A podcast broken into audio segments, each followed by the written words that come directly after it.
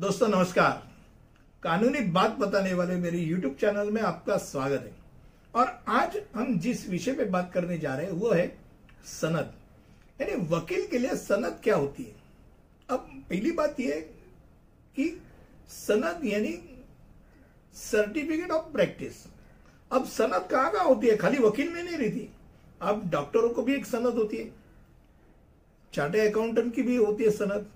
Architect की भी होती है सनद। यानी जो जो प्रोफेशन है प्रोफेशनल्स करके माने जाते हैं, व्यावसायिक करके माने जाते हैं, उनको सर्टिफिकेट ऑफ़ प्रैक्टिस की ज़रूरत रहती है और वो उनका एसोसिएशन देता है। अब वकालत करने की अनुमति, यानी प्रैक्टिस करने की अनुमति एक वकील को कब मिलती है? तो पहली बात, एलएलबी का तो शिक्षण उसने ले लिया। वकालत करियर का एक विकल्प है। एलएलबी होने के बाद वकालत, करियर का एक विकल्प है। और उसके लिए और भी चीज़। यानी मैं वकील, वकालत करने के लिए वकील नहीं हो गया। एलएलबी पास नहीं हुआ। मैं और चीज़ के लिए भी हो सकता हूँ।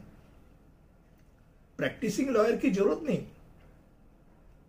मैं किसी कंपनी में काम कर रहा हूँ। मैं पुलिस अधिकारी हूँ। मैं एलएलबी कर सकता हूँ। यानी बैंक अधिकारी हो, वो एल कर सकता है सीए एल कर सकते हैं। भाई, तुम क्या कर रहे हो? कोर्ट में लड़ने की अनुमति कब मिलती है? तो वकील होने से नहीं मिलती है। वो वकील होने के बाद जब वो सनद के लिए अप्लाई करते हैं और सनद के लिए अप्लाई करने के पहले उसको बार काउंसिल ऑफ़ इंडिया की एक एग्ज़ाम होती है, वो एग्ज़ाम भी पास करनी पड़ती वो एग्ज़ाम पास हो गया, फिर बार काउंसिल ऑफ़ इंडिया हर राज्य के लिए एक अपना एसोसिएशन उसने रखा है।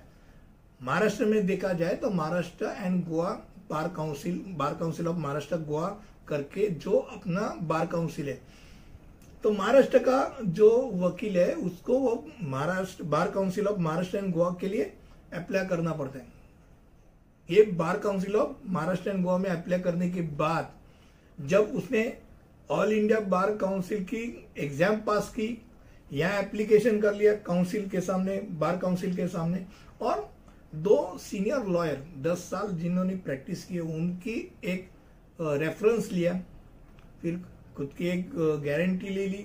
और जो कि आवश्यक शुल्क है, वो शुल्क भरने के बाद जब उसको सर्टिफिकेट प्रैक्टिस करने के लिए सर्टिफिकेट दिया जाता है, उसको सनद बोलते अब वो सनद जो होती है उसके ऊपर वो वकील जो रहता है, जिसको अनुमति दी गई है अधिवक्ता होने की एडवोकेट होने की, वो एडवोकेट का एनरोलमेंट नंबर रहता है।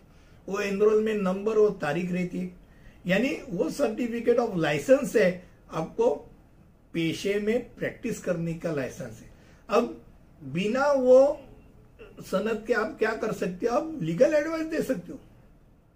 पर भाई साहब, आप किसी के वकील बन के आप वकालत नहीं कर सकते। किसी कोर्ट में वकालत नहीं कर सकते, इतना ध्यान रखिए। यानी प्रतिनिधित्व करना है तो आपको क्या करना है? अधिवक्ता होना ज़रूरी है और अधिवक्ता के लिए आपको एग्ज़ाम पास होनी है। एक तो वकील की एलएलबी तो होना ही होना है, फिर ऑल इंडिया बार काउंसिल की एग्ज़ाम पास होनी है और state council, state bar council के लिए आपको सनद के लिए अर्जी करनी है। आज आज के यूट्यूब के द्वारा मैं एक वकील के लिए सनद क्या होती है, ये आपको मैंने बताया। ऐसे अलग अलग से विषय लेके आपके सामने आता रहूँगा। अगले वीडियो तक यही रुकेंगे तब तक के लिए अनुमति दीजिए। धन्यवाद।